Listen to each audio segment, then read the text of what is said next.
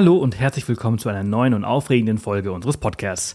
Heute haben wir zwei ganz besondere Gäste, die uns mit ihrer unglaublichen Reisegeschichte und ihrem unerschütterlichen Lebensmut inspirieren werden.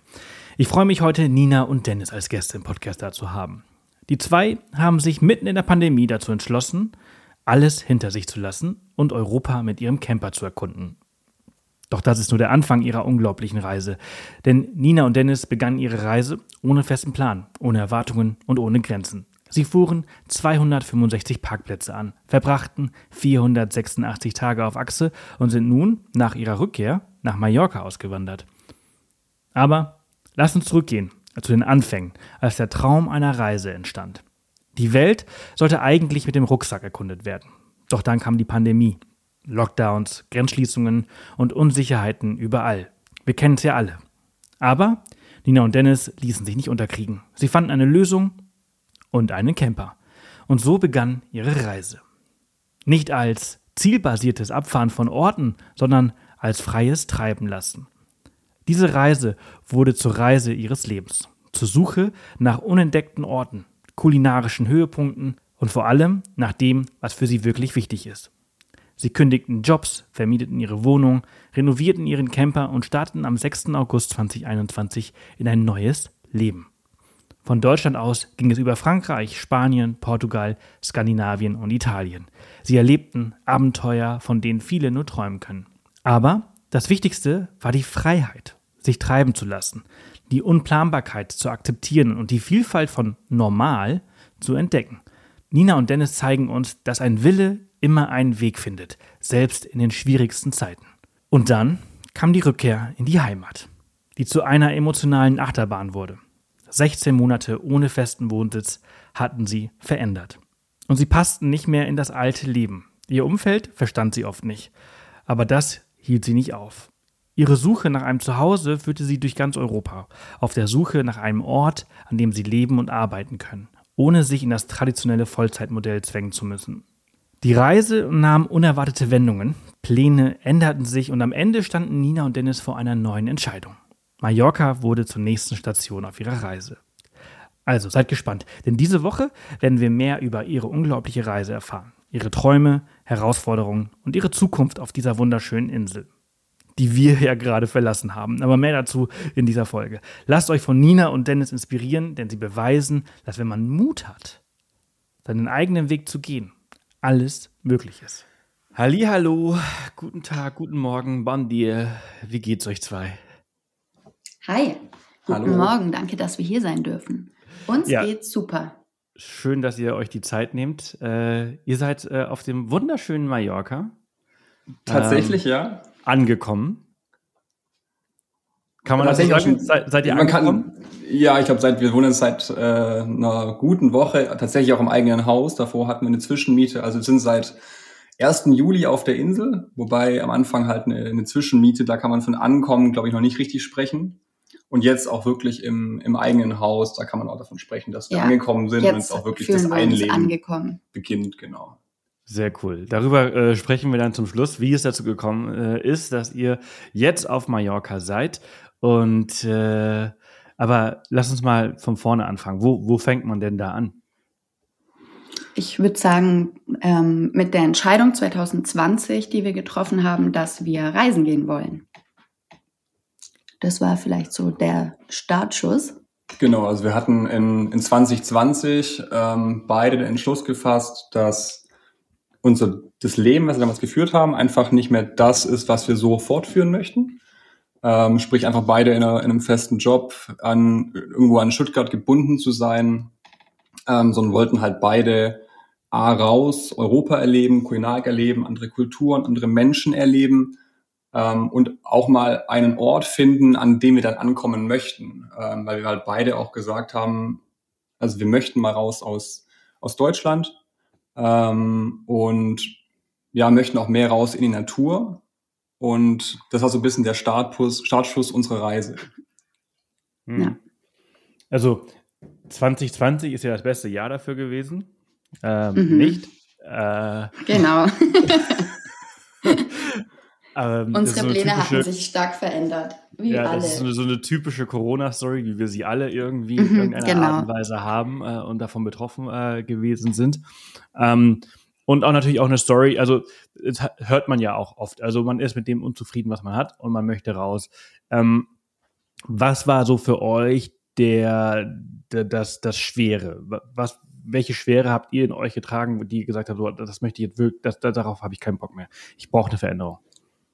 Auf meiner Seite war es gar nicht eine Schwere, auf meiner Seite war es so eine pure Neugierde, die Welt weiter kennenzulernen, dass ich einfach dachte, jetzt mit Ende 20, es ist an der Zeit, auch den Heimathafen mal zu verlassen.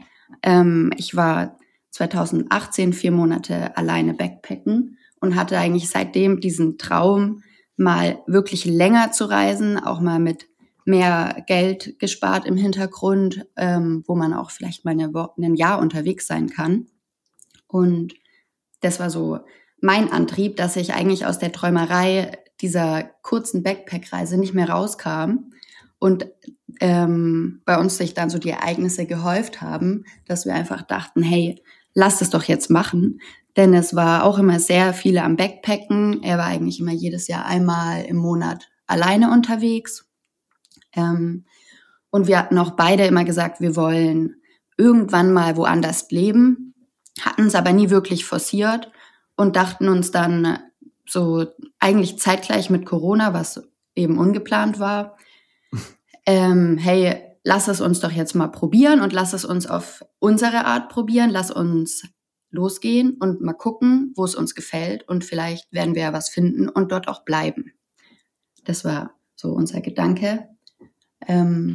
Ich würde gar nicht mehr sagen, dass das so sehr aus einer Schwere rauskam. Nee, es war tatsächlich eher die Neugierde auf was, ich würde es gar nicht mehr sagen auf ein Abenteuer, aber auf weiterzukommen, auf sich selbst nochmal anders erleben, auf ja sich selbst auch, ich weiß nicht, besser kennenzulernen, was ich jetzt in meinem Fall sicherlich als Antrieb gesehen habe. Also ich meine, ich war da vor 10 Jahren in einem Konzern und hatte halt einen ziemlich geregelten Tag, also morgens um, 7 angefangen zu arbeiten, und dann bis abends gearbeitet, hast abends noch Sport gemacht, hast dir noch was zum Essen gemacht, dann bist ins Bett gegangen. Und da habe ich mir halt gesagt, das ist nicht das Lebensmodell, was ich mir bis zu meiner Rente beibehalten möchte. Und dann, wie Nina auch schon gesagt hat, die Neugierde hat uns eigentlich beide rausgetrieben. Mhm. Dann hat und auch die Frage, dass es... Ja, Entschuldigung. Nee, erzähl weiter. Die Frage, dass es doch irgendwie auch anders gehen muss als... von 9 to 5 ins Büro zu gehen. Damals hatten wir noch nicht so eine richtige Vorstellung, wie es anders gehen kann. Ich bin, als ich da alleinreisen war, mit digitalen Nomaden mal in Kontakt gekommen. Das war so der erste aufschlussreiche Punkt, wo wir beide auch dachten, hey, okay, es gibt auch andere Möglichkeiten, irgendwie seine Brötchen zu verdienen und anders leben zu können und uns da einfach aufzumachen, so unser Ding zu finden, uns in Europa auch neue Menschen, neue Kulturen und unterschiedliche Lebenskonzepte anzugucken.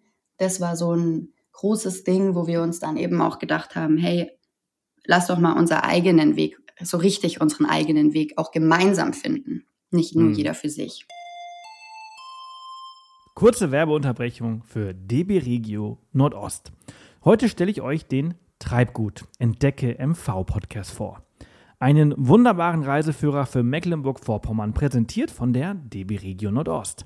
In diesem Podcast erwarten euch einzigartige Geschichten über die Schätze dieser Region, abseits der ausgetretenen Pfade. Ob Naturwunder, kulturelle Highlights oder kulinarische Genüsse.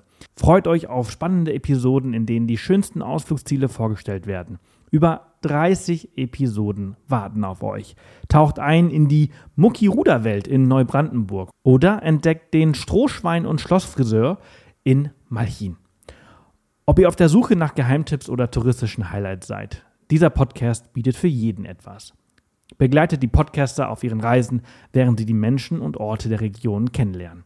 Lasst euch von authentischen Erlebnissen inspirieren und erfahrt, wie ihr mit der Bahn bequem und umweltfreundlich zu euren Reisezielen gelangt. Schaltet ein und lasst euch von Treibgut, Entdecke MV verzaubern.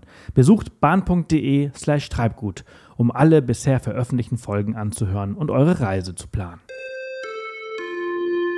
Da hat es ja natürlich gepasst, dass Dennis, dein Arbeitgeber, Abfindungsprämien gerade ausgesprochen hat und gesagt hat, wer will gehen, wir zahlen.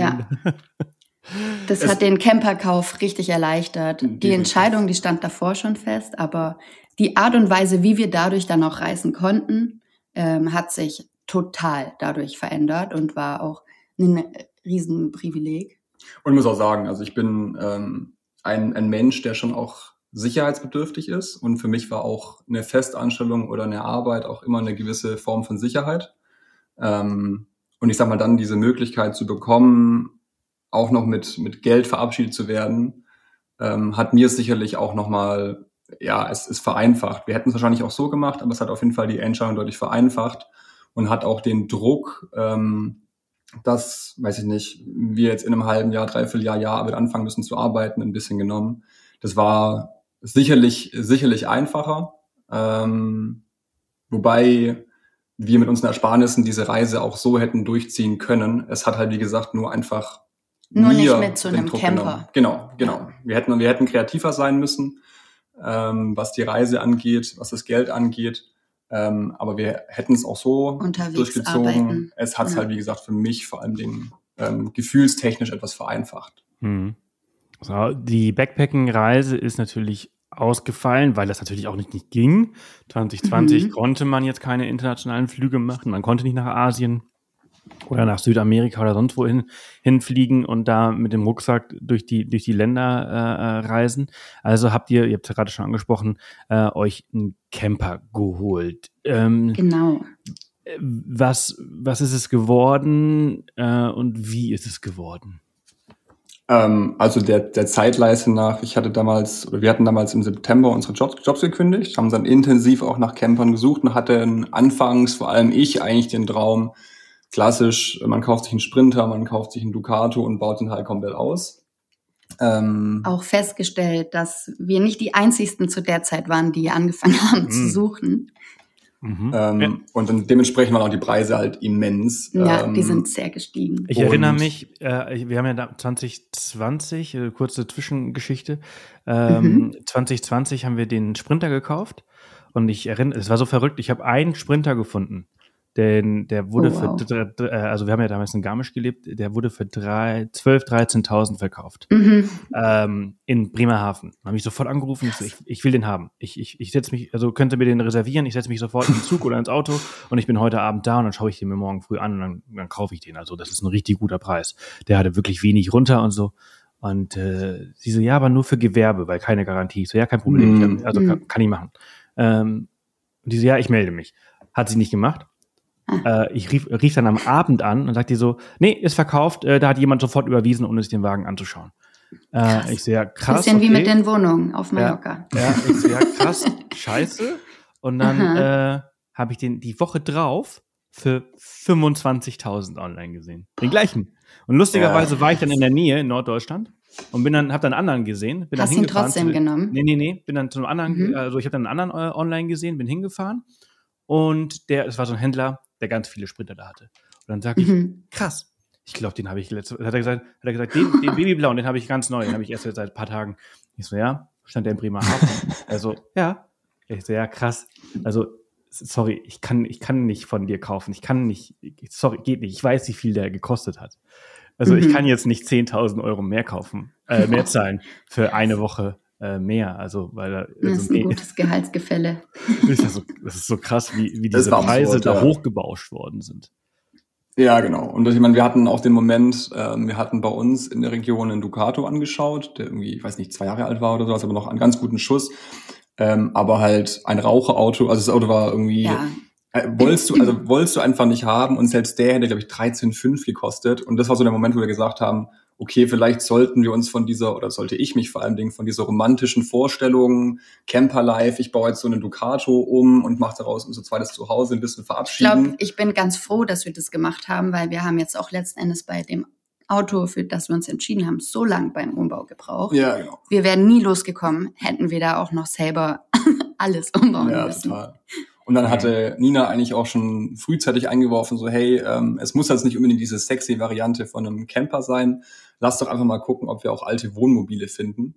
Und man muss dazu sagen, der Dennis ist echt groß. Du bist so 1,95 rum. Und ihm war auch wichtig zu stehen, weshalb einfach auch super viele Autos, die dann eventuell auch noch zur Auswahl gekommen wären, einfach raus waren. Weil uns klar war, wir wollen eventuell ein Jahr reisen. Und wenn man nicht stehen kann, ist es dann halt schon nochmal eine andere Nummer. Mhm.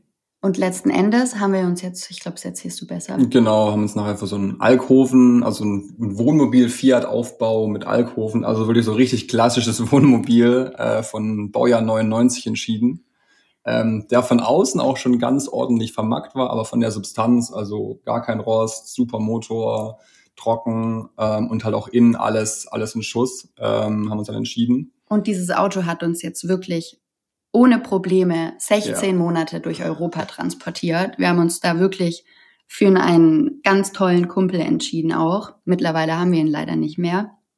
Ja, und haben den für überteuerte 14.500 € gekauft. Aber im Verhältnis, du hast vorher hättest du einen verrauchten, nackten Ducato bekommen für 13,5 und jetzt haben wir ein eigentlich komplett intaktes Wohnmobil bekommen. Klar, muffig und auch in die Jahre gekommen, aber für vor der Reise. Ähnliches Geld. Vor Corona hätten die halt trotzdem die Hälfte gekostet. Keine Frage.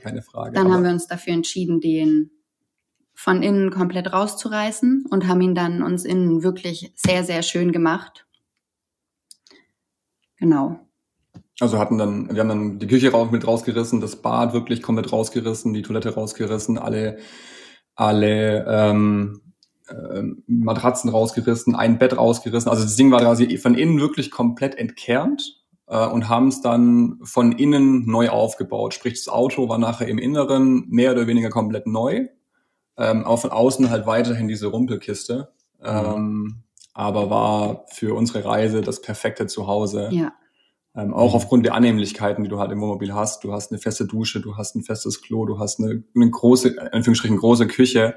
Wir hatten 2 Betten, das heißt, wir konnten irgendwie auch mal eine Couch, mal eine Couch nutzen oder konnten nochmal Besuch empfangen.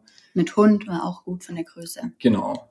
Deswegen, ihr wart zu dritt unterwegs, ne? Ja, genau, das haben wir noch gar nicht erwähnt. Wir hatten dann im Februar nach dem Kauf unseres Campers fast ein halbes Jahr später uns dazu entschieden, dass wir jetzt nicht nur einen Lebenstraum uns erfüllen, sondern gleich 2 und die richtige Zeit ist, wie bei vielen, und haben uns einen Corona-Hund zugelegt, den Sherlock. Und dieser Hund ist immer noch bei uns, im Gegensatz zu leider vielen anderen Corona-Hunden, und bereichert seitdem unser Leben. Genau, der war dabei, es war voll sein Element.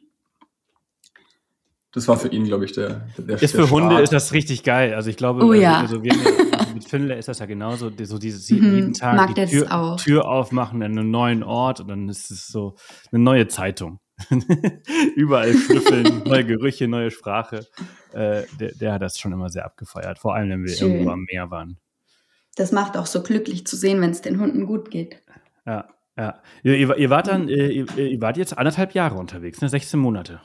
Genau, also wir haben den Camper im Oktober 2020 gekauft, haben dann umgebaut. Wir hatten so einen Witz, wir hatten eigentlich immer gesagt, wir brauchen noch so 3 Wochen, bis der Camper fertig ist. Es waren immer 3 Wochen. Also wir haben ehrlicherweise den Umbau maßlos unterschätzt, wie lange sowas dauert, wie viel. Ja, wir haben auch getrödelt. Ja, haben auch getrödelt. Durch die Lockdowns. Genau, und wenn du halt dann zu Hause hockst im Winter in Deutschland und in den Nachrichten nur überall von Lockdowns und Grenzschließungen und weiß der Geier was hörst und liest, dann hat das irgendwie zu einer gewissen Prokrastination geführt. Im August sind wir letzten Endes dann losgefahren. Genau. Man und kann sich das ja gar nicht mehr vorstellen, wie das war, ne? Es ist weit in die Ferne gerutscht. Total. Also ich habe gestern ein Schild gelesen mit 3G. Mhm. Dann dachte ich so, was ist 3G? Aber es war in einem anderen Zusammenhang.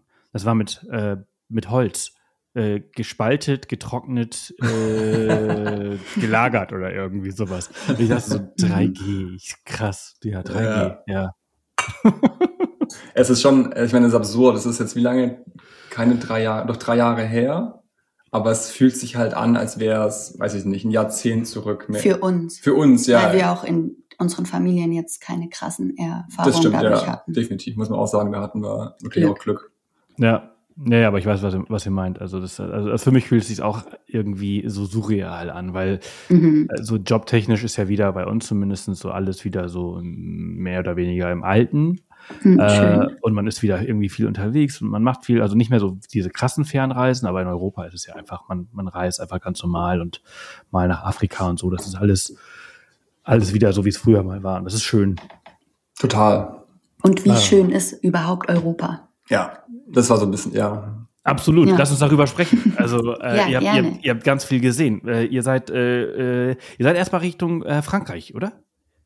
Wir sind Richtung Belgien und dann sind wir im Norden von der Normandie losgefahren und waren eigentlich die ganze Reise an der Küste entlang.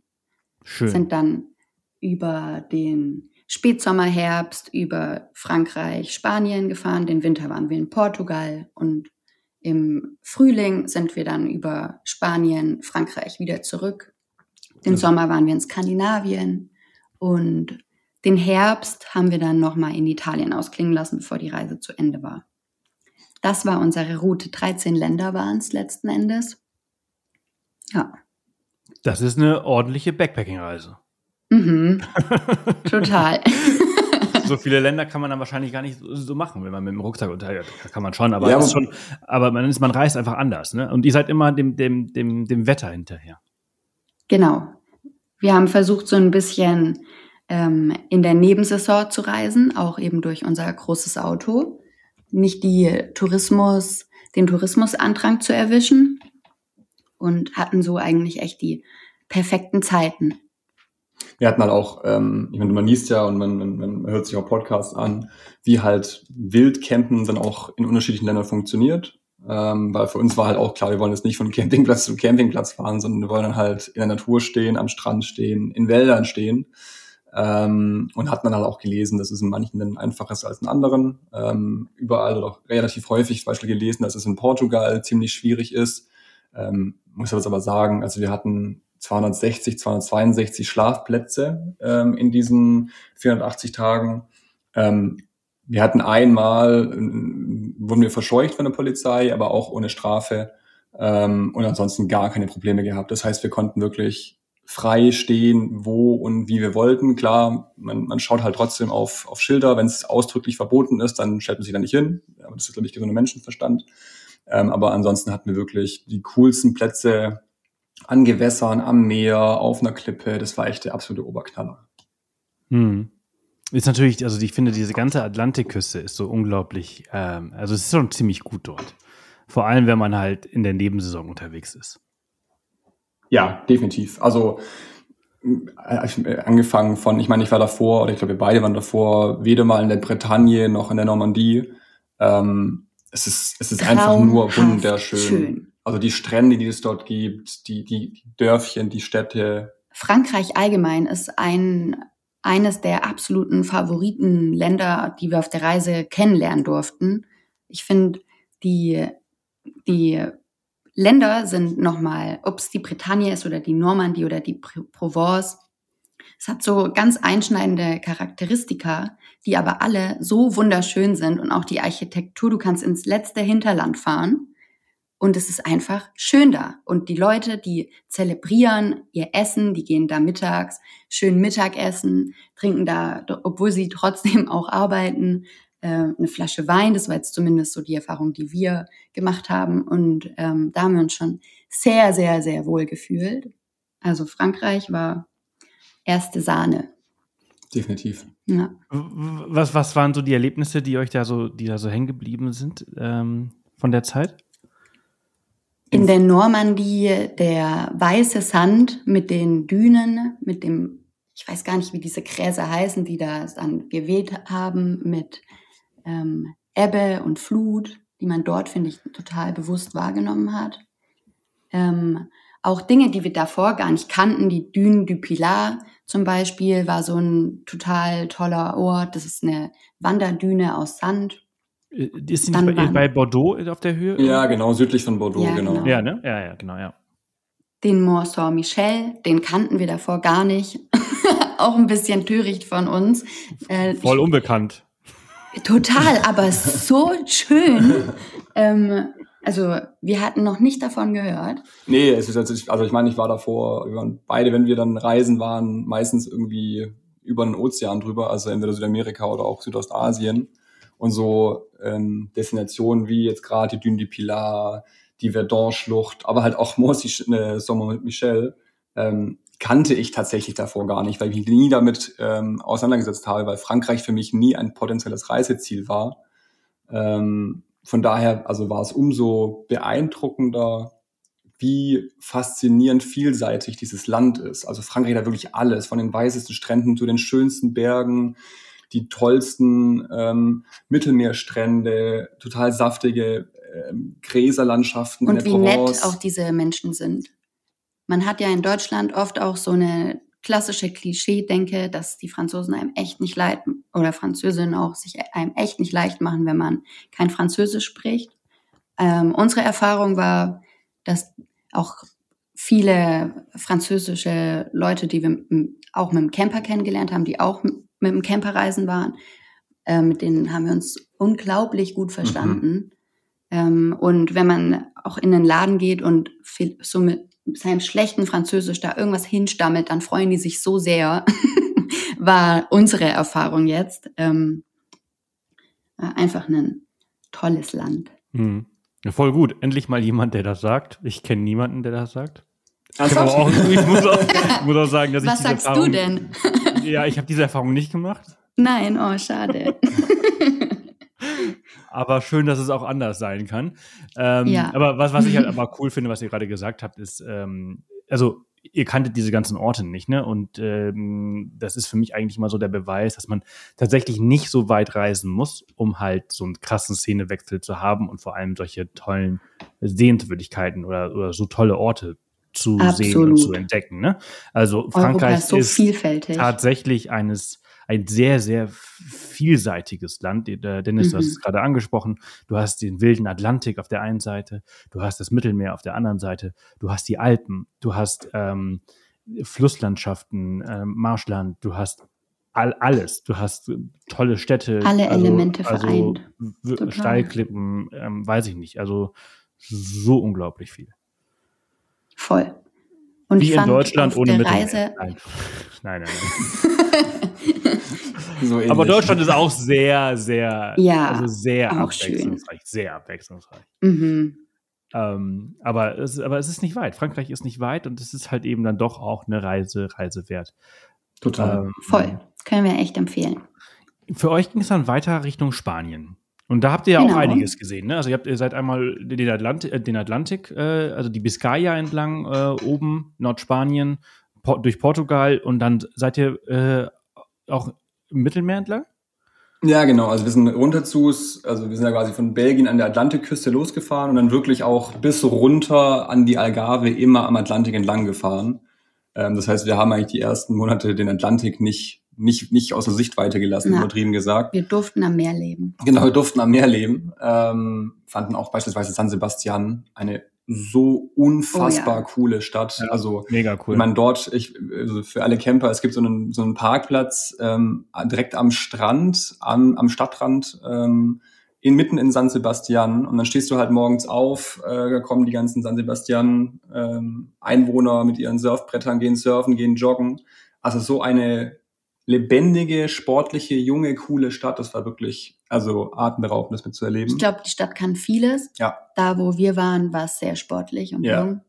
Ja, die Architektur ist auch der Knaller. Genau, und dann über Bilbao, Vigo, A Coruña bis ans Ende der Welt. Und dann bist du ja quasi am Westzipfel Europas und dann geht's eigentlich nur noch südlich Richtung Portugal.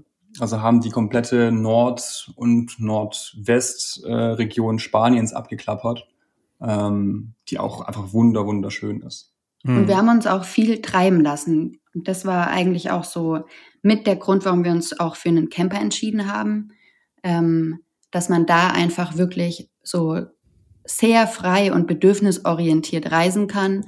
Sei es, wenn wir Lust hatten auf eine Stadt, was jeder kennt's, der irgendwie auch einen Camper besitzt oder besessen hat oder mal ausgeliehen hat, ist dann doch nochmal was ganz anderes, mit einem Camper in eine große Stadt zu fahren und dort auch drin zu schlafen. Das ist eigentlich das große Abenteuer, ne? Ja, absolut.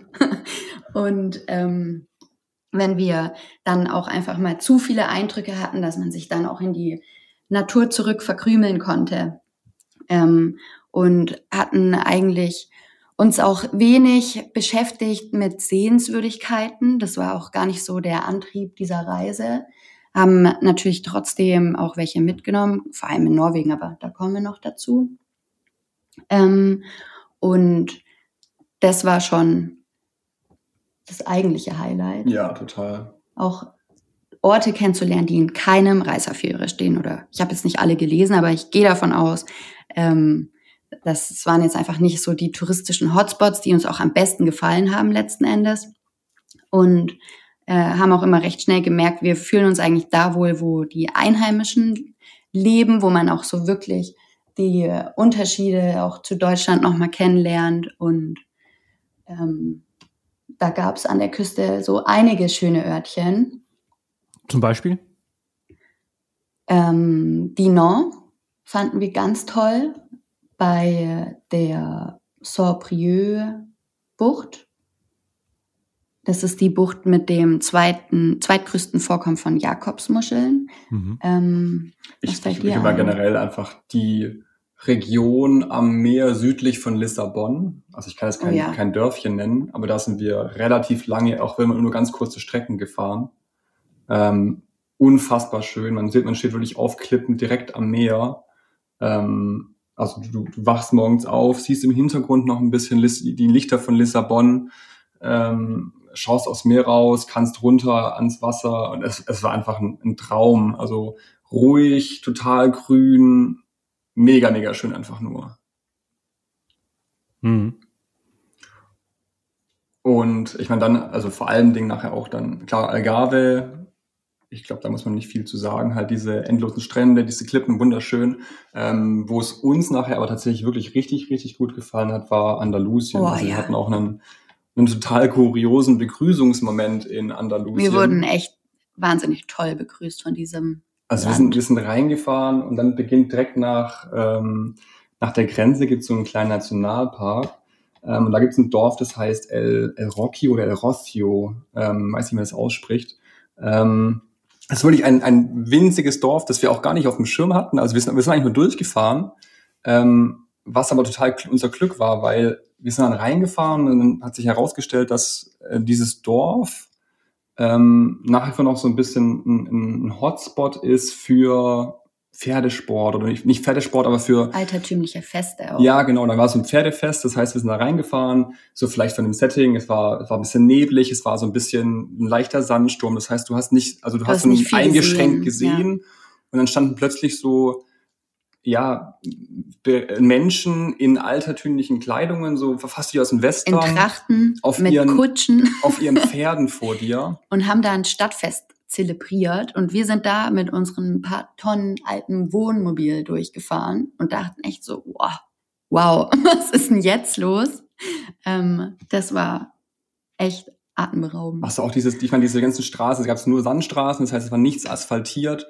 Und dann war es in diesem... Also du bist da reingefahren und dann waren an einer Bar, war draußen, also es ist fast schon zu kitschig zum Erzählen, war dann so eine Stange, wo dann die Pferde festgebunden wurden und haben da draußen so 3, 4, 5 Pferde gewartet, während ihre BesitzerInnen in der Bar sich ein Bier oder einen Wein gegönnt haben.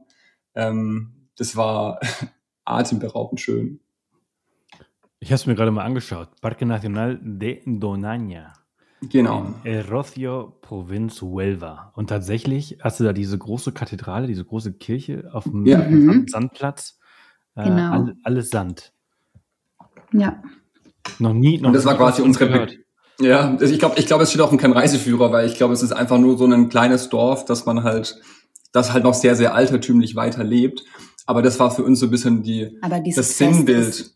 Schon ja, wahrscheinlich das Fest ist schon besonders, aber ich glaube, das war so ein bisschen das Sinnbild, wie uns dann dieses in Anführungsstrichen wilde Andalusien begrüßt hat.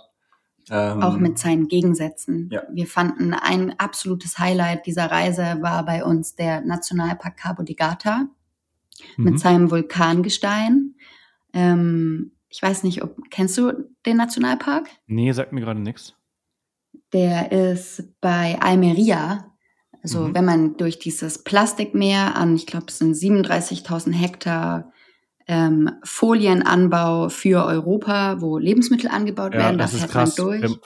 Wenn man sich Almeria mal von oben anschaut, auf der Satelliten an den Apps, es ist alles weiß, das ist so crazy. Und wenn man durchfährt, man fährt halt auch 1,5 Stunden durch und sieht bloß Plastik und Meer. Ja. Es ist erschreckend, und direkt dahinter kommt der Nationalpark Cabo de Gata. Es ist ein, ich glaube, es war mal früher ein Vulkan. Es hat auch viel so schwarzes Gestein dort. Und dort waren wir im Frühling, am Anfang Frühling. Es war schon relativ warm. Ich glaube, wir hatten da schon 27 Grad oder so. Also im Frühling Andalusien zu besuchen, lohnt sich wirklich. Und da hat es uns schon sehr gefallen. Es war auch total untouristisch, zumindest zu dieser Zeit. Gab alte Fischerdörfchen, die recht unberührt aussahen. Das war sehr schön. Und direkt... Ja, Andalusien ist ja auch so ein Land so voller Kontraste, ne? Ja, genau. Du hast dann total malerische Städte. Sei es nachher Sevilla...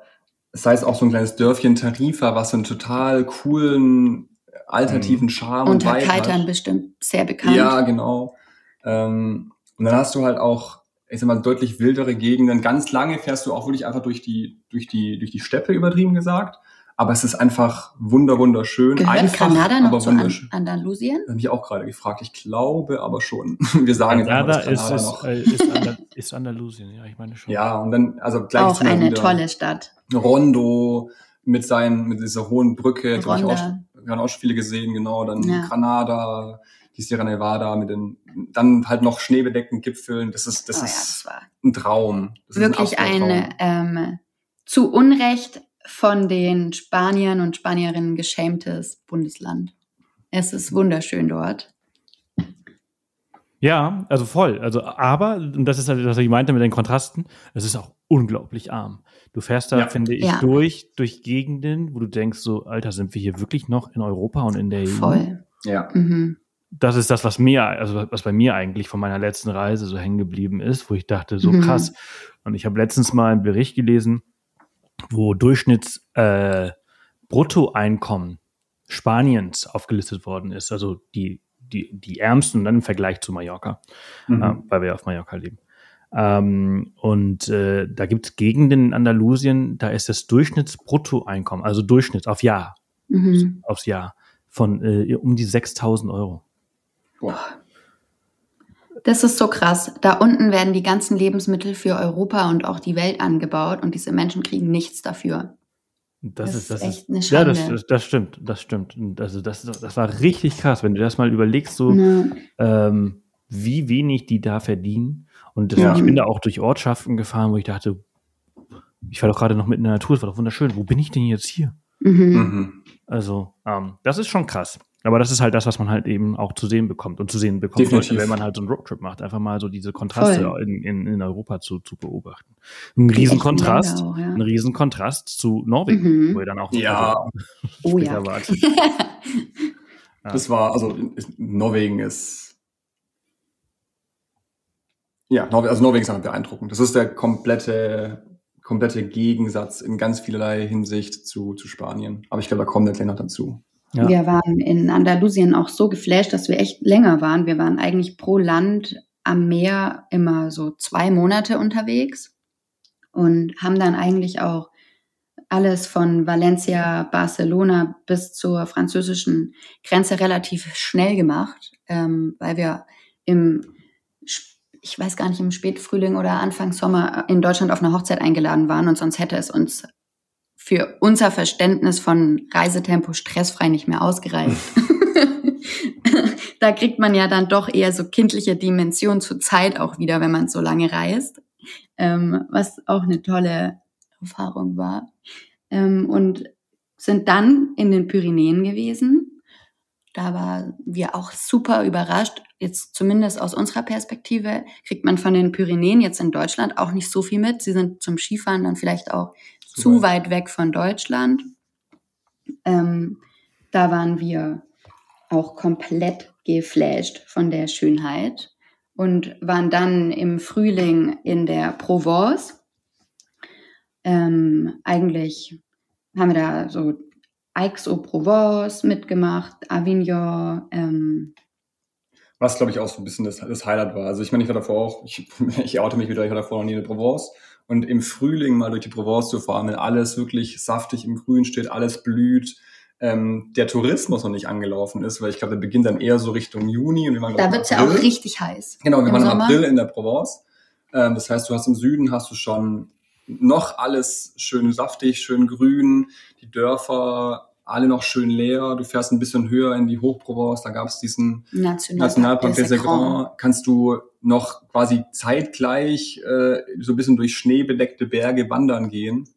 Der ist so schön gewesen, der Nationalpark. Also dieser Kontrast in der Provence von, du fährst wenige 100 Kilometer südlich oder nördlich und hast eine komplett sich wandelnde Natur von Hochprovence und Bergen und Alpen bis runter ans Mittelmeer. Wunderschön. Auch die ganzen kleinen Dörfer, Ile-sur-la-Sorgue, waren wir irgendwie durch Zufall mehr oder weniger auf einem Antiquitätenmarkt. Der zweitgrößte Frankreichs, der ist gar nicht mal so unbekannt. Ja, total unbekannt. Wir kannten ihn auch wieder nicht. Jetzt kennen wir ihn. Es ist wunderschön, zu der Zeit dort zu sein. Lassen sich auch schöne Schätze finden auf diesem Markt. Den können wir echt empfehlen. Und waren dann auch noch in Marseille. Mich hat die Stadt umgehauen. Ich finde, man hört immer, boah, Marseille ist so eine hässliche Hafenstadt. Ich fand, es war die heimliche Hauptstadt Frankreichs und hat mich auch so ein bisschen an eine für mich coolere Version von Berlin erinnert. Auch kulinarisch hat sie unglaublich viel zu bieten. Genau, und dann waren wir noch ganz kurz in Cannes und in dieser Region, aber wirklich nur mini. Es war dann mit dem Camper und auch allgemein jetzt nicht so unsere Gegend und sind dann eigentlich relativ schnell über Lausanne, auch ein Highlight der Reise, mit dem kalten See nach Berlin zur Hochzeit gefahren. Sind dort mit Corona angekommen, waren dann nicht auf der Hochzeit letzten Endes, haben sie aus dem Camper beobachten dürfen. Und sind dann weiter nach Skandinavien. Genau. Sehr cool. Also das ist, da habt ihr schon, also erstens richtig viel Strecke gemacht und zweitens auch richtig viel erlebt auf diesem Teil der Reise. Wie war das denn mal ganz kurz so nach diesen, ich weiß nicht, wie viele Monate das jetzt waren, wieder zurück nach Deutschland zu kommen? Du meinst am Ende von der Reise? Nee, also dazwischen. Oder hattet ihr keine Zeit und seid einfach direkt weiter? Tatsächlich haben wir nicht so viel Zeit in Deutschland verbracht. Nee. Also wir sind auf dieser Hochzeit, das war die Hochzeit meiner Schwester, haben wir einen Stopp gemacht für dann länger als geplant, weil wir dann erstmal gesund werden mussten. Waren wir da überhaupt in Stuttgart? Ich glaube, wir sind nur durchgefahren. Da kommen wir nämlich her. Genau, also wir kommen aus Stuttgart. Wir sind, glaube ich, nur durchgefahren, haben irgendwie Klamotten für die Hochzeit eingesammelt, aber waren wenige Tage, ich glaube 2-3 Tage überhaupt in Stuttgart. Da war es noch völlig, also das war super schön, da kurz in Deutschland zu sein. Schwierig wurde es dann erst, als wir mit dem Camper die Reise beendet haben und dann wieder in Deutschland angekommen sind. Aber der Zwischenstopp. Da kommen wir gleich nochmal dazu. Ja, genau. Gerne. Okay, also dann ging es für euch weiter nach Norwegen. Genau, über Dänemark und Schweden nach Norwegen. Und also für mich persönlich ist Norwegen von vielen Dingen, die wir auf der Reise gesehen haben, das Highlight. Und auch darüber hinaus, auch alle Reisen davor. Also angefangen, in Oslo, glaube ich, mit einer Stadt. Ich glaube, Oslo ist, ich habe schon einige Metropolen der Welt gesehen, aber Oslo ist für mich einer der schönsten, coolsten, entspanntesten Metropolen der Welt. Auch die Lage am Berg, trotzdem am Meer. Total, also wahnsinnig tolle Architektur. Total schöne alte Gebäude, alles, was neu gebaut ist, ist auch wirklich architektonisch ein Traum. Also es ist wirklich, dieses Stadtbild ist so malerisch. Man merkt halt, dass dieses Land einfach seit, weiß ich nicht, ein paar Jahrzehnten wirklich auch sehr viel Geld durch ihre Ölvorkommen gemacht hat, aber also dieses Geld auch wirklich sinnvoll nutzt, um ihre Städte, um ihre Länder zu verschönern. Deswegen Oslo, eine megamäßige Metropole. Und ich meine dann die gesamten Wanderungen. Also wir haben es mal auf der Karte angeschaut, wir waren, glaube ich, so im untersten Drittel nur von Norwegen unterwegs. Also und haben so viel gesehen und wir waren eigentlich jeden dritten Tag wandern, auch echt lang. Du hast da Highlight an Highlight. Das heißt, du fährst dann irgendwie von der Einwanderung zum nächsten Fjord, fährst du irgendwie eine halbe Stunde weiter und du kommst aus dem Staunen gar nicht mehr raus. Also du fährst in den steilen Fjord runter, rechts und links Steilklippen, dann fährst du eine halbe, dreiviertel Stunde weiter, bist plötzlich auf so einem Hochplateau.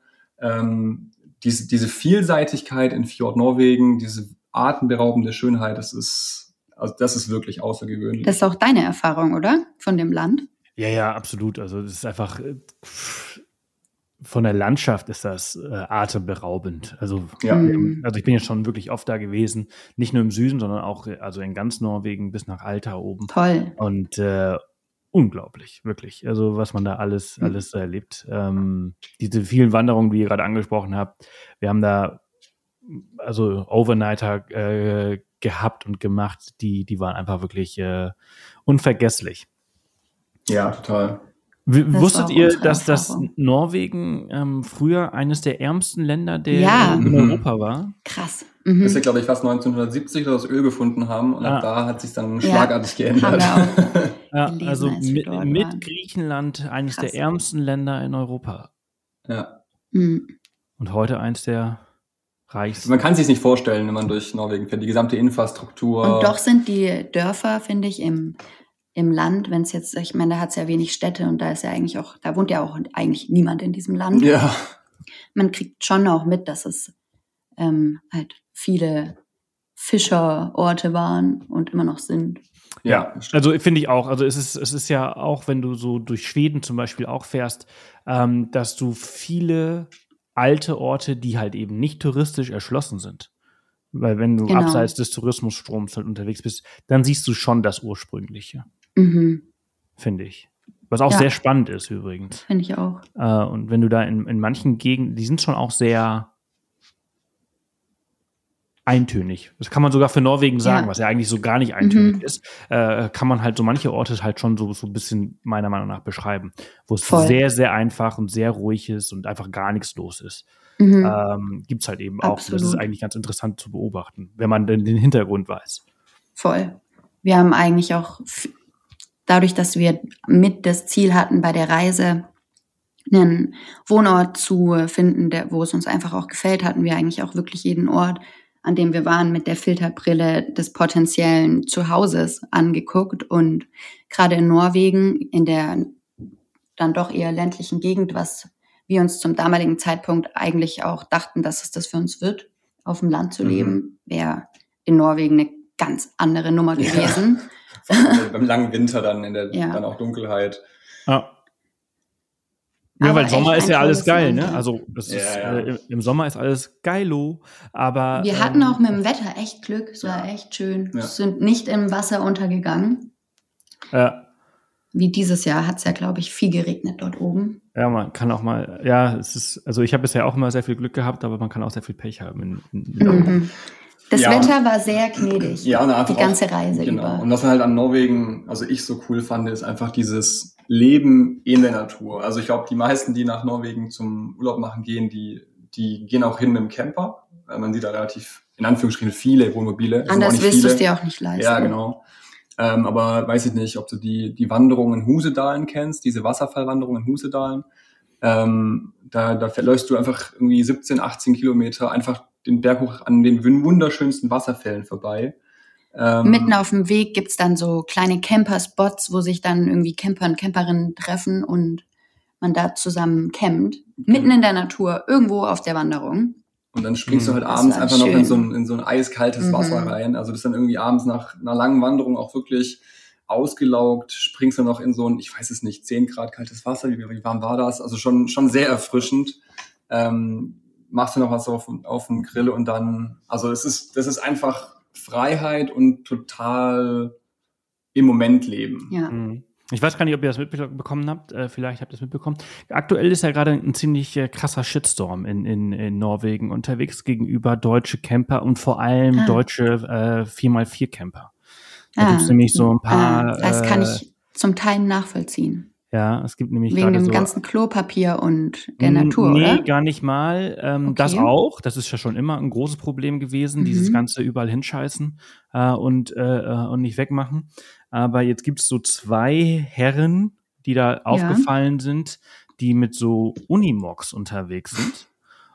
Das sind diese großen LKWs, diese MAN, Unimogs, diese, wo du halt quasi mit einem Einfamilienhaus unterwegs bist.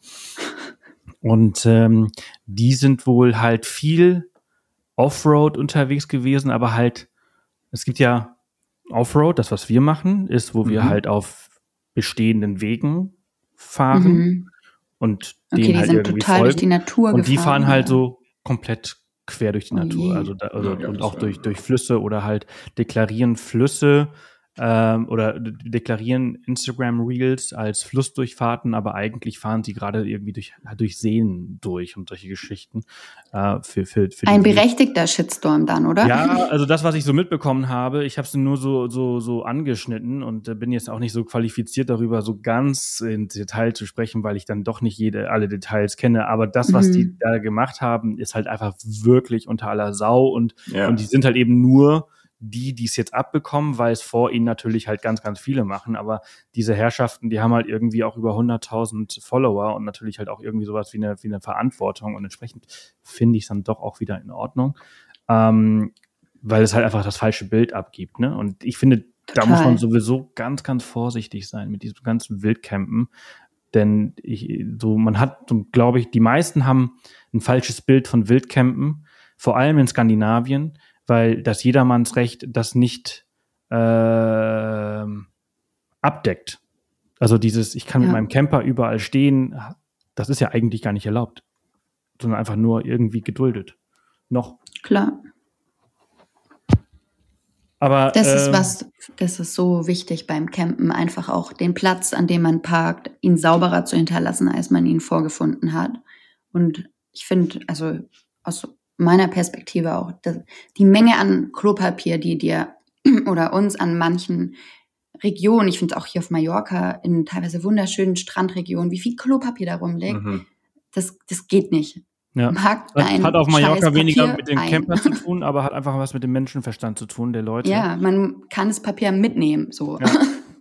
Ja, absolut. Also ich finde halt zum Beispiel der TÜV, der sollte eigentlich darauf achten, dass jedes Wohnmobil, was Toilette durch den TÜV geht, da wird ja nur auf die technischen Sachen geschaut und halt ob, ich glaube, ich weiß nicht, was muss man beachten, wenn man eine Wohnmobilzulassung beim TÜV beantragt? Ich glaube, du brauchst eine fest eingebaute Küche und einen Schlafplatz. Genau, irgendwie sowas. Aber eigentlich müsste das erweitert werden durch eine fest verbaute Toilette oder halt der Nachweis über eine mobile Toilette, egal ob chemisch oder halt Trockentrenntoilette. Wobei bei chemisch fängt das dann schon wieder an problematisch zu werden, weil die Leute dann anfangen, die Chemie dann irgendwo in die Natur zu kippen. Ja. Es ist leider echt ein bisschen schwer mit uns Menschen. Das ist ein wichtiger Punkt, den du da angesprochen hast. Vielleicht hört es ja jemand vom TÜV, diesen Podcast, und nimmt sich den mal an. Ja. Wir sollten eine Petition starten. Oh ja. Toiletten, eine Toilettenpetition. Lieber den Bierkasten weniger im Auto und dafür halt eine Trockentrenntoilette. Eine Trenntoilette unten drin, ja genau. Irgendwie sowas. Ja, aber das ist ein anderes Thema. Kurz abgeschweift. Also ihr wart begeistert, ihr wart im unteren Drittel unterwegs. Was ist der nördlichste Punkt, in dem ihr wart? Seid ihr bis nach Trondheim gekommen oder ist Bergen wir waren noch ein bisschen nördlicher von Bergen, aber also wenige Kilometer. Ich glaube, man kann sagen, so Bergen war so ein bisschen die Nordgrenze, die wir nicht überschritten haben. Ja, und dann, wie ging es dann für euch weiter? Wir sind dann über Elchland runtergefahren, wieder zurück nach Schweden und dann die Westküste Schweden, also Göteborg, die Schäreninseln, Fjällbäcka, wie sie alle heißen, runtergefahren, über Dänemark, waren dann im Herbst nochmal in Deutschland auf einer Hochzeit, aber wieder nur wenige Tage da gewesen, also das gleiche Thema wieder, wir haben unsere unsere Anzüge aus dem Schrank geholt, sind zur Hochzeit gefahren und danach einfach direkt von dort wieder weiter nach Italien. Ja. Die Hochzeit war im September und dann sind wir ab Mitte, Ende September sind wir einfach weitergefahren nach Italien runter. Und am 11. Dezember war die Reise dann auch beendet. Genau. Passend zu Weihnachten quasi wieder zurück. Genau. Wo wart ihr in Italien? Seid ihr richtig durch Italien oder habt ihr euch eher so eine... Also bis nach Neapel. Okay, also doch ziemlich weit runter. Ja. Doch den ein Stiefel Stück, runter. Ja. Ja, also wir sind über Ligurien, einfach auch dort wieder die Westküste runtergefahren. Die Region um Rom haben wir so großzügig umfahren. Ja, das wollten wir uns nicht antun mit unserem großen Auto und Hund. Und waren dann einfach in der Region um Neapel, weil da war es auch tatsächlich noch bis Ende November so warm, dass es halt, also du konntest jeden Tag baden, das war einfach richtig schön warm, stand direkt am Strand, da hat es richtig, richtig coole Spots. So hinter Dünen, direkt am Wasser. Erinnerst du dich, dass wir so viele Schnacken hatten? Mehr als in Schweden? Ja, ja, stimmt. Da haben wir uns eigentlich tatsächlich nur durchgesnackt und uns darum gekümmert, mit ein paar Kilo mehr nach Deutschland dann zurückzukommen. Und gerade die Region bei Genua, Ligurien ist so, da waren wir auch davor immer mal wieder mit dem Auto Urlaub machen. Schon so unsere Lieblingsregion in Italien, zumindest auch kulinarisch. Und da waren wir ganz schön lange. Ja. Ja, haben es uns gut gehen lassen. Viel Pizza, Pasta. Und dann seid ihr quasi wieder zurück nach Deutschland über Weihnachten. Und jetzt sprechen wir schon fast eine Stunde. Jetzt kommt ja auch nochmal ein Teil, der ziemlich spannend ist. Und so zeigen kann, was Reisen halt eben dann doch für eine Macht hat. Ihr habt ja so erzählt, ihr habt ja immer wieder so durch die Brille geschaut, so wo ihr leben könntet. Und dann habt ihr gesagt, das ist ja doch nicht in Norwegen, weil kalt und dunkel und so weiter und so fort. Und oder erzählt ihr doch mal, also wie ist dann dieser Entschluss gekommen oder wie ist dann dieser Prozess entstanden, dass ihr jetzt tatsächlich nicht mehr in Stuttgart seid, sondern woanders? Wir hatten auf der Reise eigentlich überall auch nach Immobilien schon geschaut. Unser Plan war prinzipiell, einen Ort zu finden, den wir zu unserem Eigenheim machen können, in auch Regionen, wo es Kaufen eben nicht so teuer ist wie in Deutschland oder auch explizit in Baden-Württemberg. Und waren zu dem Zeitpunkt, als wir nach Hause gekommen sind, ganz schön lang schon im Prozess mit einer Immobilie in Dänemark, weshalb das Heimkommen eigentlich auch viel damit beschäftigt war, machen wir das jetzt, wie machen wir das, wie können wir uns das leisten? Und die Immobilie hatten wir zu einem Zeitpunkt gefunden, da waren wir noch mitten im Reisen, waren auch noch nicht bereit, die irgendwie abzubrechen, hatten auch eben keine Jobs, sprich wir waren auch nicht in dem Rahmen kreditfähig. Das Haus hatte aber irgendwie mit uns auch gewartet. Und als wir dann unsere Jobs hatten, hatten wir uns eben auch darum gekümmert, Remote-Jobs zu haben. Das ist so eine große Änderung, die sich durch die Reise getan hat. Und waren dann eigentlich auch am Rechnen, wollen wir uns jetzt diesen Ort leisten? Zeitgleich sind die Zinsen so hochgegangen und mit den Reparaturen, das war ein relativ super großes Grundstück, auch der Hof war echt groß, haben wir uns dann davon doch letzten Endes abgetan, weil es unsere Kapazitäten finanziell einfach auch übersprungen hätte. Und dementsprechend ist so dieses richtige Ankommen wieder in Deutschland erst dann stattgefunden, als klar war, okay, das wird jetzt nicht werden. Und erst da ist uns auch so bewusst geworden, wir brauchen einen Plan B. Ja. Also dieses Haus hat sich über die Zeit einfach aufgrund der Reparaturen, die dann sukzessive immer noch hochgekommen sind, das müsste noch gemacht werden, Heizung, die Scheune nebenan, Bedarf, ein neues Dach und so weiter, ist halt auf der einen Seite ist es das Geld zu leihen immer teurer geworden und auf der anderen Seite das Geld, was wir gebraucht hätten, um das umzubauen, ist auch noch gestiegen. Und sag mal, das ist eine doofe Kombi, wenn man jetzt auch nicht nur noch arbeiten möchte, um sich dieses Haus zu finanzieren. Was ja eigentlich auch der Plan war, eben in, ich weiß nicht, also als kurzer Schwenker in Dänemark zahlt man viel weniger für ein Haus. Mhm. Dort hätten uns die 5 Hektar letzten Endes und auch der Hof mit Scheune waren um die 500 Quadratmeter. Da hätten wir noch nicht fertig verhandelt 280.000 € dafür gezahlt. Also es sind ganz andere Preise, als wir das jetzt in Baden-Württemberg kennen und auch in Baden-Württemberg halt nicht mehr erschwinglich ist, wenn man auf dem Land sich was aufbauen möchte, auf so einem größeren Grundstück, vielleicht auch mit Generationen. Genau. Und dann man muss dazu sagen, dass in Dänemark man natürlich dort lebt, man darf als Ausländer die Dinge nicht so kaufen, man muss da tatsächlich leben und angemeldet sein. Genau. Mhm. Genau, du musst, glaube ich, 4 oder 5 Jahre dort leben, deinen Lebensmittelpunkt nach Dänemark verlegen, um als Ausländer überhaupt dort was kaufen zu dürfen. Und ich glaube, das ist auch ein Hauptgrund, warum die Immobilien so günstig sind, weil es halt es gibt keine Möglichkeit für ausländische Investoren, in Dänemark Häuser zu kaufen und die einfach zu vermieten. Ja. Also man braucht einen Bezug zum Land. Ja. Wie es der Fall ist, da wo ihr jetzt lebt. Genau, das ist dann der Kontrast. Und dann ist auch so der Kontrast auch wieder also von Dänemark nach Mallorca war dann tatsächlich, während Dänemark eher so eine Bauch- und Gefühlsentscheidung war, wir haben uns einfach total wohl gefühlt, war... Und das war auch einfach eine langfristige Entscheidung. Wir haben uns vorstellen können, sollten wir mal Kinder haben, dass das Land ist, wo wir auch Lust hätten, Kinder groß zu ziehen.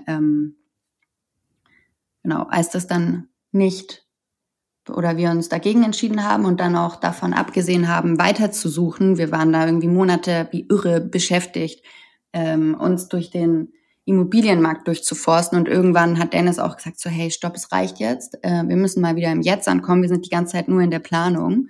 Wir sind auch regelmäßig hochgefahren, einfach um Immobilien anzuschauen. Jetzt sind wir jetzt von Stuttgart mit dem Auto bis nach Dänemark hoch. Das sind One-Way, je nach Verkehr, zwischen 10 und 12 Stunden. Und du kennst das vielleicht, wenn man nach so einer langen Reise wieder nach Hause kommt, ist es nicht so, als hätten da irgendwie alle so groß feierlich auf einen gewartet. Das Leben ist weitergegangen bei unseren Freunden und Freundinnen genauso wie bei uns. Und wir haben schon auch gemerkt, entweder wir müssen uns jetzt damit beschäftigen, auch wirklich wieder anzukommen an diesem Ort in unserer Heimat, oder wir müssen uns mit einem Plan B überlegen. Und wir hatten eben durch die Reise auch eine Unabhängigkeit und eine Freiheit entdeckt. Und durch unsere Remote-Möglichkeit ist die uns dann ja auch prinzipiell geblieben. Da haben wir gesagt, gut, was machen wir stattdessen? Schweden kam für uns nicht in Frage, auch wenn die Immobilien dort ja sehr günstig, zumindest vor 2 Jahren, sehr günstig waren. Ich weiß nicht, wie es jetzt ist. Und dann haben wir uns gedacht, gut, dann denken wir doch nochmal ganz neu. Und Dennis spricht eh schon Spanisch, hat auch auf der Reise immer von Spanien geträumt. Und da war auch schon oft im Gespräch, hey, Nina, ich fand Spanien ja so toll. Da war ich eher... nicht reserviert. So, ja, ich dachte mir, wenn ich schon eine neue Sprache lerne, dann lieber auch eine, die mir gefällt, Französisch aufbessern oder Italienisch aufbessern, statt, ich kann halt kein einziges Wort Spanisch. Und dann hatten wir uns gedacht, gut, dann lass uns doch einfach mal hierher oder lass uns doch nach Spanien. Wir haben öfter auch schon davon geredet, dass es cool wäre, mal die Erfahrung zu machen, auf einer Insel zu leben. Und Mallorca war eigentlich eine recht rationale Entscheidung. Die Infrastruktur ist hier super. Man kommt, so blöd es klingt, halt mit Deutsch auch für den Anfang zurecht, was mir auch wichtig war. Was jetzt nicht, also mein Anspruch ist auch noch, die Sprache zu lernen. Und einfach von den Rahmenbedingungen. Ich meine, wir haben auf der Reise halt gelernt, wir mögen total Berge, wir mögen das Meer und vor allem halt Kulinarik. Und ich sag mal, auf der Insel hier gibt's Berge, es gibt genügend Meer und es gibt auch diverse Möglichkeiten, wirklich gut und divers zu essen und zu trinken. Also einfach rational gesehen war es für uns dann relativ schnell klar, dass Mallorca ein Ort ist, auf dem wir uns sehr wohl fühlen könnten. Dann haben wir ab April gesucht, jetzt dieses Jahr, ab April 23 und sind jetzt letzten Endes im September fündig geworden. Und allein in dieser Zeit von April bis September sind die Preise nochmal explodiert. Also es ist verrückt, was auf dieser Insel abgeht. Ja. Ich habe gestern im Inselradio gehört, dass alleine zuletzt im Jahr der Mietpreis nochmal um 20% angestiegen ist und die Armut auf der Insel um 70% mehr zum Jahr davor. Mhm. Es ist echt krass. So aber wir sind voll begeistert, auch jetzt schon. Total. Ihr habt auch den Sommer mitgemacht? Ja, wir haben den Sommer überlebt. Wir haben es ehrlicherweise die 47 Grad ein bisschen unterschätzt. Also wir hatten davor auch schon gehört, so, ja, es kann mal über 40 Grad werden. Dachten so, ja, da geht immer ein leichter Wind. Wie in Stuttgart auch. Hast dann Bäume, hast Schatten, das passt schon. Es ist schon warm. Vor allem, also wenn es mal einen Tag über 40 Grad hat, ist es schon... Oder eine Woche für den Urlaub. Ja, dann ist es schon, ist es okay, genau. Wenn es dann nachher über wirklich viele Tage über 40 Grad hat und man auch arbeitet etc., sprich auch im Alltag davon beeinträchtigt wird, dann ist es schon... Auch mit dem Hund vor allem. Extrem. Da muss man ja auch richtig aufpassen. Mhm. Du kennst es ja. Mhm. Ja, Dennis, du hast gerade gesagt, Bäume und Schatten und so weiter, dann ist ja alles gut. Hast du ja nicht. Nee. Hast du ja einfach nicht. Also du hast ja keine Bäume und Schatten. Alle Orte auf Mallorca sind zubetoniert. Es gibt wenig Bäume.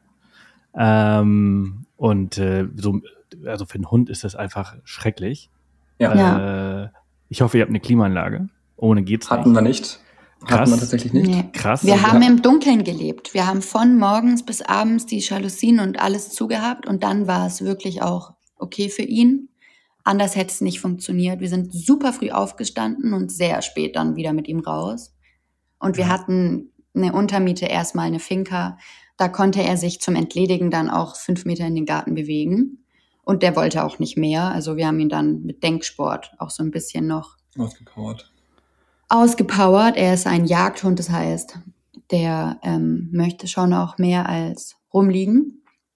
Und haben da versucht, das Beste für ihn draus zu machen. Aber wir haben uns auch nach einer Woche schon die Hand drauf gegeben, dass wir nächstes Jahr die 2 heißesten Monate dann doch eventuell mit einem Dachzelt... Also eigentlich musst du also es wird ja immer schlimmer.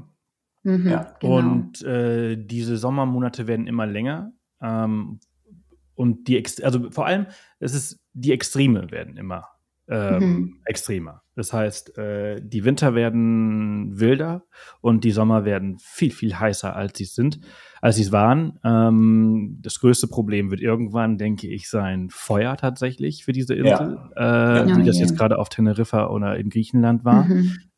Weil wenn es dann einmal irgendwie brennt, dann wird es ziemlich crazy. Und vor allem, also jetzt musst du schon fast, Mai geht noch, ist erträglich, aber Juni, Juli, August und Mitte September, wir sprechen hier von fast 4 Monate, die du mittlerweile die Insel eigentlich verlassen müsstest, um halt irgendwie halbwegs klarzukommen. Das ist schon krass. Und wie privilegiert wir aber auch sind, dass wir das können. Ja. Dass unsere Arbeiten von allen uns 3 hier das auch zulässt, absolut. Also, aber das Ding ist halt, also das ist das, was ich mich immer stelle, ist, wie langfristig ist das möglich? Also wenn ihr seid jetzt gerade mal, ich lege euch das mal einfach in den Mund, aber ihr seid jetzt gerade erst dahin gezogen und vielleicht habt ihr darüber noch nicht nachgedacht. Aber wie lange geht das gut? Voll. Ja, darüber haben wir uns Gedanken gemacht. Du hast vorhin Kinder angesprochen in Dänemark. Da könnt ihr euch vorstellen, Kinder großzuziehen. Könnt ihr euch vorstellen, auf Mallorca Kinder großzuziehen? Schon, aber wir würden jetzt zum Beispiel auf Mallorca nichts kaufen. Ja. Also die Preise sind total idiotisch. Ja, und auch einfach die langfristige Perspektive. Ich meine, du sagst es selbst, das Wetter wird doch nicht besser, weißt du? Du wirst dann, also die Sommer werden wahrscheinlich immer trockener, immer heißer. Wir haben jetzt auch gehört, dass der letzte Sommer nochmal einen Ticken heißer war als diese oder trockener, gar nicht mehr heiß, aber trockener, dass letztes Jahr auch dann teilweise Wasser rationiert werden musste. Ich meine, das die Perspektive, die man hat, die wird halt nicht besser. Sondern diese, ich glaube halt, dass diese Insel in den nächsten 10, 15 Jahren im Sommer halt einfach... Ich denke, das ist allgemein etwas, die Perspektive mit dem Klima, die wird ja langfristig einfach nicht besser. Also egal, wo man hinschaut. Dementsprechend ist gerade für uns... wo wir uns jetzt auch dafür entschieden haben, eben unser Nest zu verlassen, schon auch oft im Hintergrund das Klima. Und wo wollen wir so leben, dass wir davon nicht komplett beeinflusst werden? Und wo kann man vielleicht langfristig auch so leben, dass man sich Raum mit anderen Menschen teilt? Aber das ist nochmal ein ganz anderes Thema. Aber ich finde, wenn wir schon die Wahl haben, muss man das Klima berücksichtigen, und jetzt gerade auch für uns bedeutet es, wir haben uns jetzt entschieden, auf der Insel zu leben, aber wir werden jetzt hier nicht irgendwie, weiß ich nicht, super häufig nach Hause fliegen oder sonst irgendwas, weil das dann doch auch eben gegen unsere Wertevorstellung auch spricht. Es ist ja auch einfach Teil des Auswanderns. Du begibst dich in ein neues Umfeld, du lernst neue Leute kennen. Aber auch wegen dem Klima eben nicht so viel. Natürlich, klar. Ja. Ja, also ich glaube halt, dass die nächste Generation, also zumindest auf Mallorca zum Beispiel, also wenn man jetzt Kinder kriegen würde, dann und man die Möglichkeit hat, andere Perspektiven zu bekommen, dass man dann zum Klimaflüchtling wird. Ja. Und dann kaufen ist ja natürlich auch total idiotisch. Also das ist ja auf dieser Insel, das ist hier so verrückt. Also wir haben uns jetzt 2 Jahre mit diesem Thema auseinandergesetzt und zum Schluss wolltet ihr was kaufen? Ja, zum Schluss war ich bereit, eine Bruchbude ohne Strom und Wasser zu kaufen. 700.000 und wo ich dann gedacht habe, aber geht's eigentlich noch? Ja. Und naja. Das dachten wir uns auch mit den Mieten. Also, wir sind deutlich über dem, was wir eigentlich zahlen wollten. Miete, das ist ja was. Also, das ist halt eben, das ist leider auch der Mallorquiner an sich. Es sind so zweierlei Probleme. Einerseits ist der Mallorquiner natürlich sehr verwöhnt durch den vielen Tourismus und den vielen Ausländern, die bereit sind, viel Geld für das zu zahlen, was für sie normal ist. Und sie versuchen da halt irgendwie so alles bei rauszuholen. Und dann natürlich hast du halt einfach viel fremdes Kapital. Das ist halt einfach so viel ausländisches Kapital, was einfach irgendwo geparkt werden muss. Und die Insel wird einfach komplett leer gekauft. Ja. Und also ich kann mir da leider nicht mehr so viel leisten. Ja, da wurde wenig reguliert. Und da geht es uns ähnlich. Wenig gemacht für die Einheimischen, die nicht so privilegiert sind, keine Höfe besitzen und die da irgendwie für 3.500 € vermieten können im Monat. Ja, naja, so ist das. Das ist schon, aber ich meine, man muss auch dazu sagen, wir sind ja auch Teil des Problems. Wir sind hier als privilegierte deutsche Gehälter ausgewandert, leben jetzt hier, machen die Mietpreise mit, andererseits hat man hier auch so viele tolle Konzepte, in die man sich einbringen kann. Hier wohnen so viele Menschen mit einem super interessanten Background. Es war mit ein Grund, warum wir uns für die Insel entschieden haben, weil hier super viele Leute mit Visionen auch leben, die irgendwie wirklich coole Sachen machen, die versuchen, die Ressourcen der Insel zu schonen oder wenn man im Tourismus ist, auch mit dem Tourismus anders umzugehen. Das ist schon toll. Also es ist eine Insel des Widerspruchs, haben wir jetzt auch in den 2 Monaten schon gemerkt. Ich glaub, absolut. Aber es ist natürlich, auch eine Ideologie. Und das ist, ich glaube, in echt ist es dann doch ein bisschen schwerer. Klar. Also das sage ich als Einheimischer, ne? Also ich bin ja von dort, ich bin dort geboren, aufgewachsen und habe jetzt, 16 Jahre, glaube ich, dort gelebt. Wie lange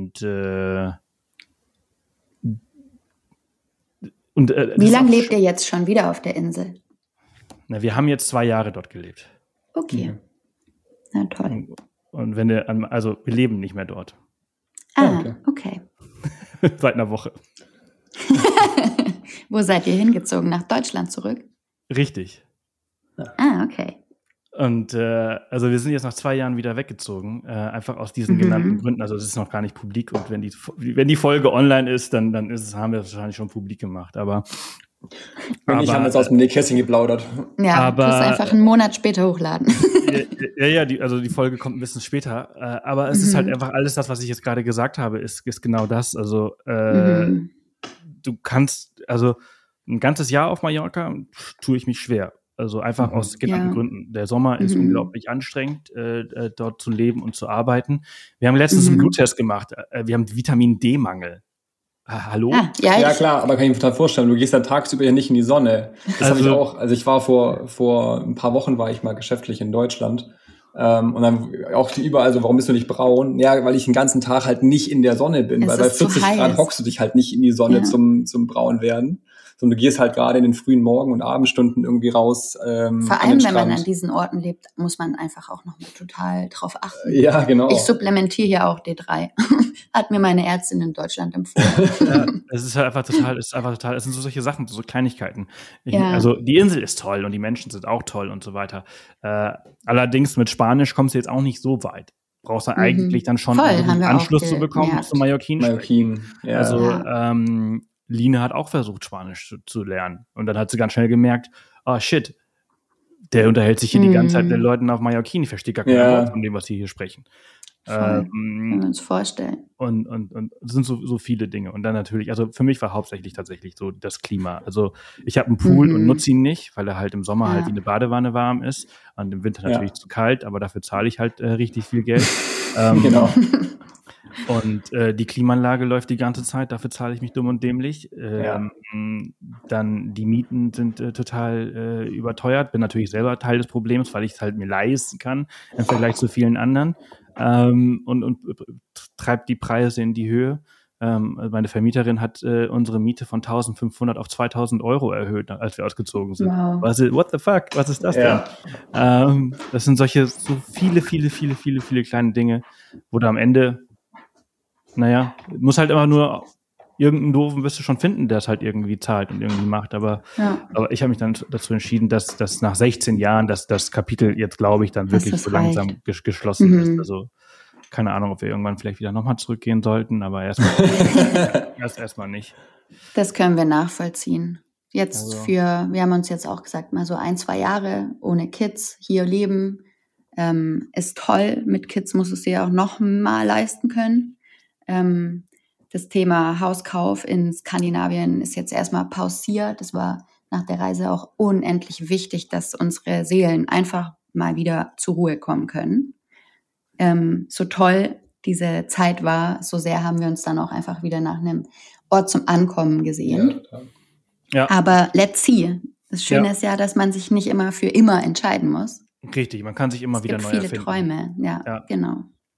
Und vor allem, wenn man halt so flexibel ist und von überall aus arbeiten kann, dann kann man halt eben alles zu seinem Zuhause machen, wenn man möchte. Genau. Sehr, sehr schön, ihr zwei. Ich wünsche euch eine grandiose Zeit auf Mallorca. Genießt die Insel. Jetzt fängt ja sowieso die schöne Zeit an. Wir freuen uns. Jetzt wird es ein bisschen kühler, jetzt wird es ein bisschen ruhiger.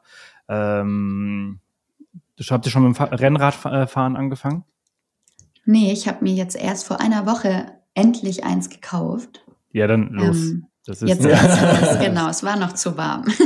Ja, aber jetzt ist die perfekte Zeit zum Rennradfahren. Ja, also ich war letzte Woche auf Mallorca, weil ich dann den Umzug gemacht habe und dann bin ich auch nochmal 2 Tage mit Markus da um die Insel gefahren. Das ist einfach wunderschön. Schön. Ja. Und das ist so. Seid ihr in eure Heimat zurück? Nee, wir sind jetzt in Hamburg und ich bin gestern von Hamburg nach Kiel gefahren mit dem Rad und das war Kiel ist toll, fanden wir auch eine tolle Kiel Stadt. Ja, Kiel ist schön, ja.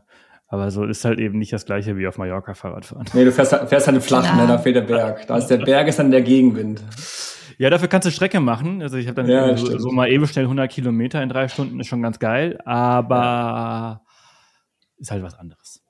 Im Nebel. Deswegen, ich weiß nicht, ob ihr euch an die ersten Sekunden des Gesprächs erinnert, als wir noch nicht aufgenommen haben, als ich gesagt habe, hier ist Nebel. Und eigentlich ihr lebt ja in Zabobla, leben wir, ich glaube, 5 Kilometer voneinander entfernt. Deswegen, also in Poyenza wäre dann kein Nebel, wenn bei euch einer ist. Ja, wir waren schon verwundert. Genau, ich bin jetzt allerdings ein paar 1000 Kilometer von euch entfernt. Das ist ja auch ein guter Kontrast jetzt wieder von einer ländlichen Finca in die Großstadt in Deutschland zurück. Ja. So ist ja, so ist das. Auf jeden Fall. Es wünschen wir euch das Beste dafür. Ja, definitiv. Ja. Ja. Das wünsche ich euch auch und vielen Dank für eure Zeit. Vielen Dank. Danke dir auch für die Einladung. Und euch auch einen guten Start in Hamburg. Ja, danke. Tschüssi. Danke. Tschüss. Ja, das war's für diese Woche. Vielen, vielen Dank fürs Einschalten und danke an Dennis und Nina für die grandiose Zeit, für das tolle Gespräch. Über 1 Stunde 20 haben wir jetzt gesprochen und natürlich vielen Dank an euch fürs Einschalten und bis hierhin zuhören. Nächste Woche geht's spannend weiter und dann sprechen wir Teil 2 über die Gravel-Tour durch Österreich, die ich diesen Sommer gemacht habe. Da bin ich ja noch einen Teil schuldig und würde mich wahnsinnig freuen, wenn ihr nächste Woche wieder einschaltet. Teilt diese Folge mit euren Freunden und Familie. Das würde mich wahnsinnig freuen. Und natürlich, wie immer, hinterlasst gerne einen Kommentar auf Spotify, wenn ihr das über Spotify hört.